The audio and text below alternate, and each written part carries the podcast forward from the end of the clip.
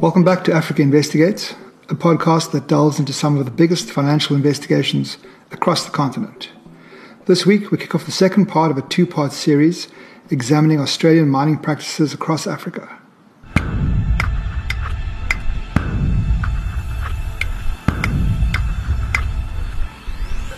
In the last episode of Africa Investigates, we began examining the findings of fatal extraction, the human cost of Australia's empire in Africa. A team of local journalists working with specialists at the International Consortium of Investigative Journalists, or ICIJ, and the African Network of Centres for Investigative Reporting, or ANCIR, exposed the misconduct of Australian mining companies across 13 African countries. The journalists discovered deaths linked to mining company practices, court cases brought against the companies by workers, farmers, and village chiefs, and bribery of mining ministry officials.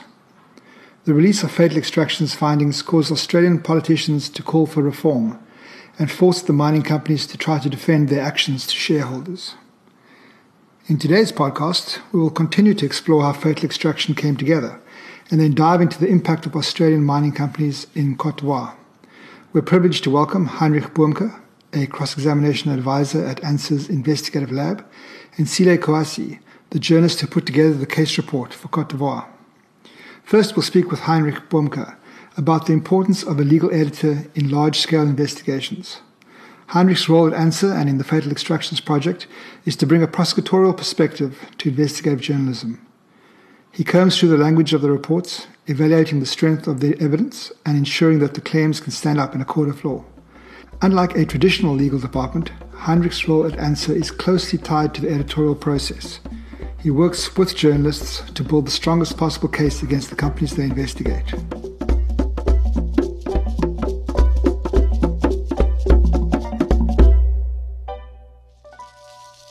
When you read a piece of investigative journalism for a project like Fatal Extractions, what particular substantive or linguistic issues are you looking for? Um, so, Chris, the first thing is we, we look to make sure that for every big substantive claim that is being made. There's sufficient evidence um, in the article itself. Readers don't want to read um, strong claims without there being some reasons given for those claims. So the first thing is to have a look and make sure that there's at least a suggested piece of evidence for uh, a strong allegation for all of the big allegations. So if somebody says um, the villagers were driven off their land by a greedy mining company, which happened, we then want to have a look at whether or not that strong claim has some backup in the paragraphs that follow. So that's the first part. The second part is to make sure that once there are sufficient facts to back up the big claims that are made, are those facts persuasively arranged in the body of the article? Um, far too often, all we look at is whether or not there's uh, you know, a lot of facts that have been dumped into the article to back up the claim, and that's great, that has to be there. But are those things arranged in a manner that argues the case to a reader, persuades the reader of the essential uh, truth behind the allegations that are being made? Um, and so that's, you know, the linguistic side of things. Are people subtle enough? Are they indicating where corroboration for the claims is to be found, teasing out contradictions in the denial, all those sorts of things. Can you give me an example without identifying the specific story of how prosecutorial editing was used for evidence? Well, let, us go back to the claim about villagers being driven off land. Um, uh, that's a claim that, at a certain level of common sense, comes up in many of the stories in the fatal extraction piece of work. But when one actually goes down and whittles down uh, what villagers are actually saying, in some of the cases, what, what is being said is, look, these sharpshooters in big suits and big cars pitched up here, and they persuaded us to sell, and now or swap our land for another piece somewhere else. And now, six months down the line, um, you know, things are not looking that good for us, um, and uh, we think we've been duped. So, in other words, the strong claim made by the journalist, which is almost about forceful expropriation, isn't quite matched by the subsequent evidence that is cited. Now, that could be a big problem from the point of view of legal action in, in future, but it also makes the story weaker because an intelligent reader will will see, well, you know, the real issue here is one of being duped as opposed to a forceful being marched off the land. There's still a story. There's still a very important story and a, and a, and a story that needs to be told, but that story is a different one. So prosecutorial editing will first and foremost identify factual insufficiency. And then, in a lot of the, fact, the, the, the fatal extraction stories, um, obviously, as good journalists did, they all went to the target of the investigation for a comment. Um, but sometimes there wasn't sufficient interrogation of the answer that they got from the mining house or the government or the expert who said the river isn't full of cyanide, all is well. And with just a little bit of dig, uh, deeper digging and comparing with open sources that one can find, um, you could actually deconstruct those, those answers and denials, which makes the initial allegation even stronger when the denial turns out to be um, a pack of lies. What are the main differences between what you do with ANCIR and the role of a media outlet's legal department? Um, my understanding is that the legal department would primarily be there to ensure that they minimize the risks of a successful lawsuit. So they'll be going through a checklist and making sure that um, allegations are um, fairly made. Um, and uh, to some extent, there's an overlap with what I do as far as that is concerned. Um, the difference is the legal department um, will not give advice on how to make the allegation that is sustainable, how to make that allegation more persuasive for a reader. In many of the countries where members of the fatal extractions team conducted investigations, legal protections for the media may not be very strong or very stringently enforced. In that context, how can the services you provide help protect journalists from becoming the targets of the corporations that they're investigating? Firstly, um, again on factual sufficiency, once you've indicated, once you once your allegations are true, that becomes a total defense to a lawsuit. So you if you were dragged to court, you'd probably succeed. So part of my role is to make sure that those allegations are factual. But where a person is reporting an allegation that they're not completely sure of, um, it's in the public interest for it to be raised, but it might turn out to be false. The fact that that story has been written in a fair manner um, also assists uh, those journalists in, in, in weathering the, the, the, legal storm that will come. Uh, in the sense that if they can show that it was a public interest issue and they were fair and objective um, and they took all the necessary steps to unpack the allegation and give an opportunity for a reply, that'll assist them no end. But I think the biggest role um, that prosecutorial editing um, plays is to make sure that a story is crafted in such a persuasive manner that when um, uh, and if a big mining company with deep pockets were to take that journalist to court, um, the story of, of that story being attacked by uh, this big mining corporation would um, would be something that the mining corporation would not really want to uh, go out into the world. In other words, if big companies outside of news um, outlets like Le Monde or The Guardian were to pick up that this story written by this particular African, local African journalist has now attracted all of the, the ire of this Goliath, and that story is persuasively written and, and, and is correct. Um, uh, it creates a kind of outrage and and, and a sense of protection among journalists and among progressive news outlets to rally behind that story and say, no, this was a good story, um, and, it, and the journalist deserves um, protection.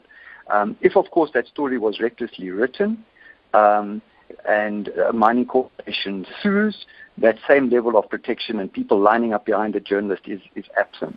What is the overlap between the process of investigative journalism and the process of building a court case? How does your legal perspective strengthen a journalist's investigative report? Um, we've spoken about getting your facts right uh, as being one part of um, prosecutorial editing. The other part is believability, persuasiveness. And um, there's a big, in my opinion, there's a big deficit um, in, in many investigative reporters throughout the world in um, paying enough attention to arguing the allegation to their readers. And that doesn't mean taking sides, but once the facts lie, um, in favor of the allegation, one should um, arrange those facts and one should try to treat one's uh, readers almost as one would a jury, uh, making sure that the way in which one arranges the facts, the way in which one puts them out there, and the support for those facts that you provide in the in your story um, allows the the, the readers to be persuaded. And I think that this, this whole idea of, of keep cocking an eye to believability, looking at whether readers will be persuaded by the final product um, is, is, is something that uh, really can strengthen an investigative report. Um, and, and, we focus then on the on the things that you'll see in a courtroom when a jury or a judge is persuaded. Inside the story, one will be seeking out improbabilities. One will be seeking out inconsistencies, contradictions between people on the same side, um, bias, unreliability of observation or of the underlying science.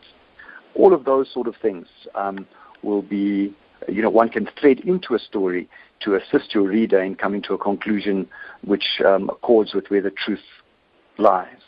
A main objective of fatal extractions is to expose the misconduct of Australian mining companies. Does your vetting in the course of the editorial process prepare individuals or communities for the next steps after the journalist's work is done? Steps such as initiating legal action against these companies?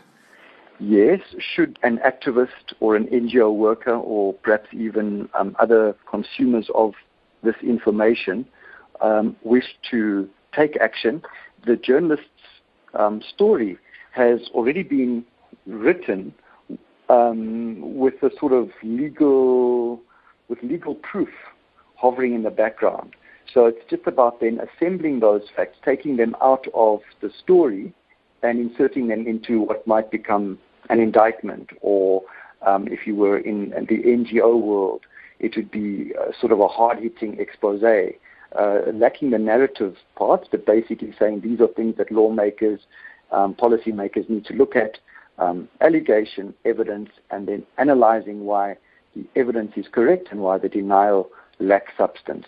So yes, definitely, um, anybody who would read a, a, story that has been properly edited with a prosecutorial mindset would find nuggets in there that could be used for further social action.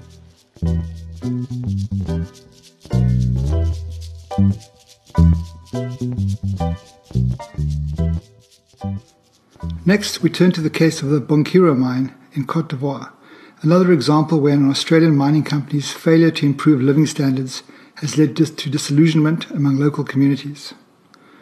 Cote d'Ivoire has experienced a gold mining boom since 2003, and the Ivorian government has presented the increase in economic activity as the path to development in the rural areas surrounding the mines. In the case of Newcrest Mining Limited, however, locals complain that the arrival of the Australian company has disrupted their lives without providing steady jobs or infrastructure development in return. Construction began on the Bonikro mine in 2007, and commercial production began in 2008. Before the mine began operations, the local economy was largely based on subsistence farming and cash crops. In order to begin construction of the mine, over 500 people from the Bonikro and Bandamankro villages were kicked off their land. Inadequate resettlement and compensation measures have left many of these families now impoverished. Newcrest claims to have followed the legal criteria for calculating the appropriate compensation for displaced residents, arguing that matching compensation with the full cost of relocation falls under the purview of the government, not the company. Locals also expected Newcrest to provide job opportunities and to contribute to community development programs. A recruitment process for local workers resulted in just 20 job offers for two or three week contracts. Newcrest claims to have spent $6.4 million on sustainable community development, such as healthcare facilities, schools, road maintenance, and youth programs. This amount is disputed, though, and locals say the projects that have been implemented have a negligible impact on social and economic development. Even local residents who are not displaced geographically or professionally have felt the negative effects of the mining operations. When the mine opened, miners and job seekers flooded into the region. In the nearest city, Hiré, this influx of people overwhelmed the existing infrastructure, so residents experienced frequent power outages and a lack of running water. However, since this investigation was published, life in and around Bonikro mine has started to improve. Local leaders' compensation claims are finally beginning to move forward, and Newcrest is even admitting some degree of wrongdoing. Joining us now is Sile Kouassi, a multimedia reporter currently working for Abidjan Live News, who led the investigation into the Bonikro mine.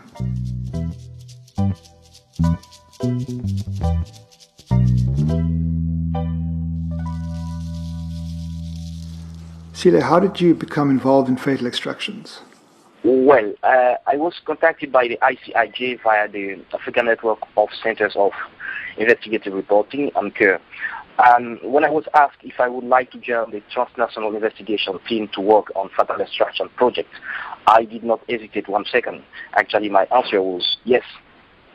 The thing is, I, I did some similar work two years ago, but at that time, my main focus was on the impact of the mining on food crops and food security in Ivory Coast.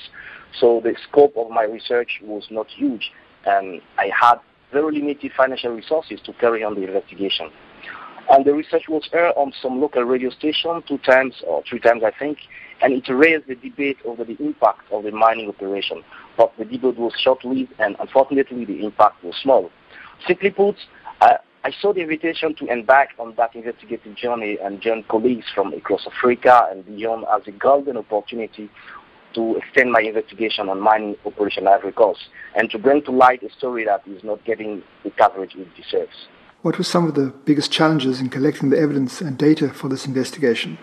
Well, uh, I have met several different difficulties while working on Australian mining operation Ivory Coast, uh, especially in the gold-rich area of Bonikro, Iro, with the southwestern region of the country. The first thing was how to get there, I mean, how to get there to, mean, to meet sources on time and respect the deadline at the same time. Uh, actually working as a team, we had strict deadline to meet, and the road to get to Bonikro was in a very bad state. And it was during the rainy season. No need to say things went from bad to worse.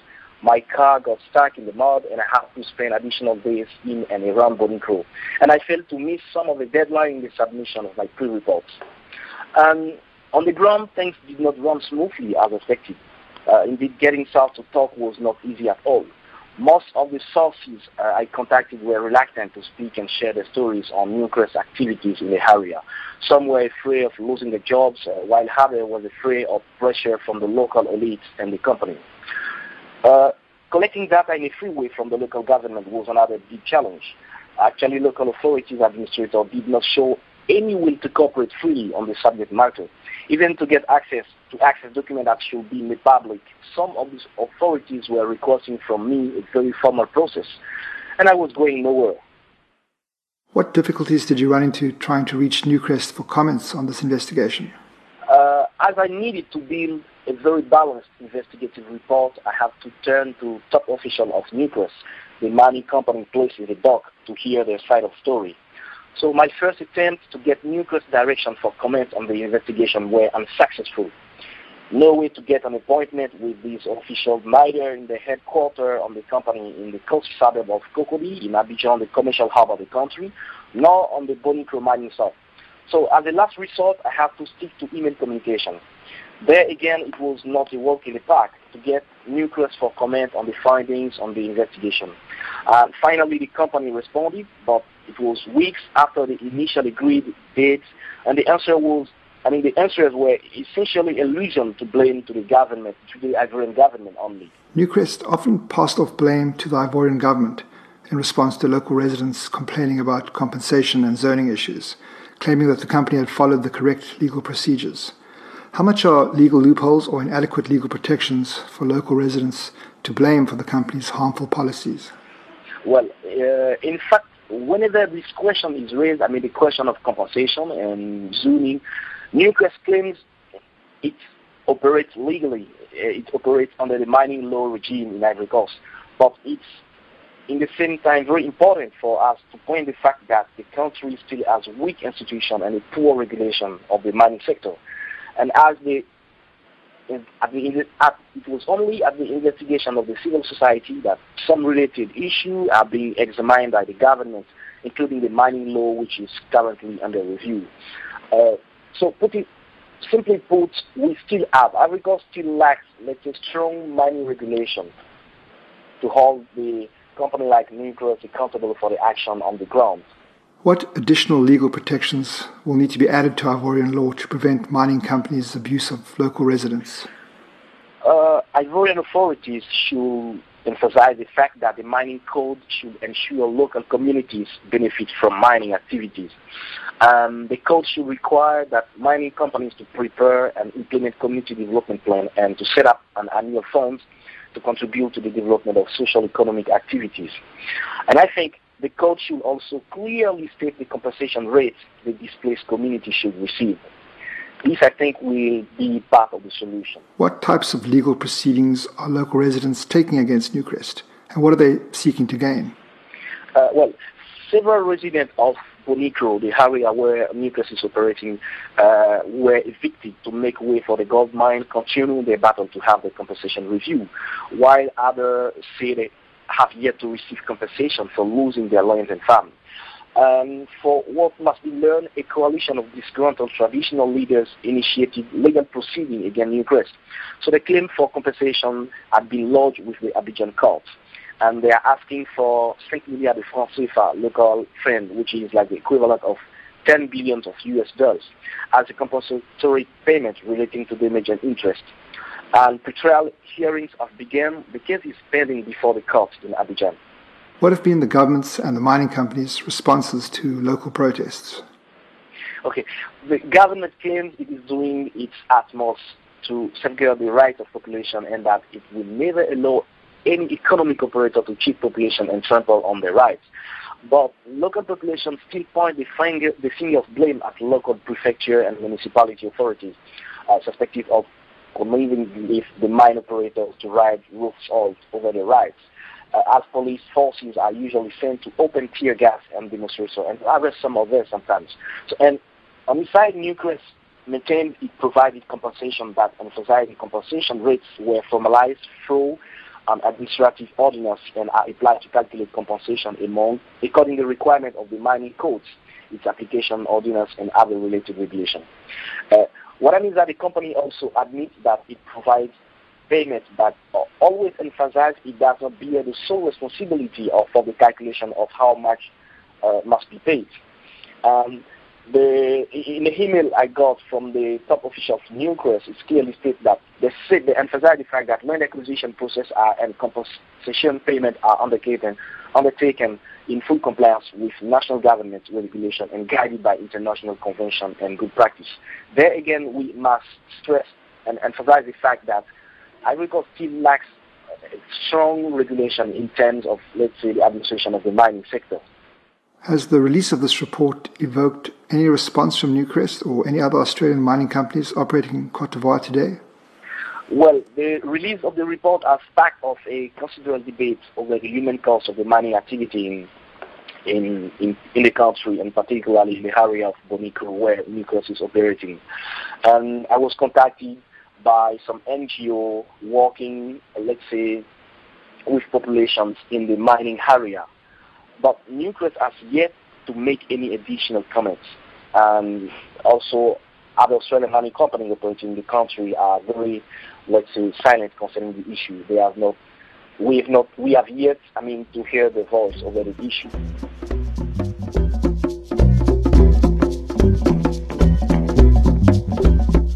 Thank you to ICIJ, along with our two guests, Heinrich and Sele, for joining us today and shedding light on this complex investigation.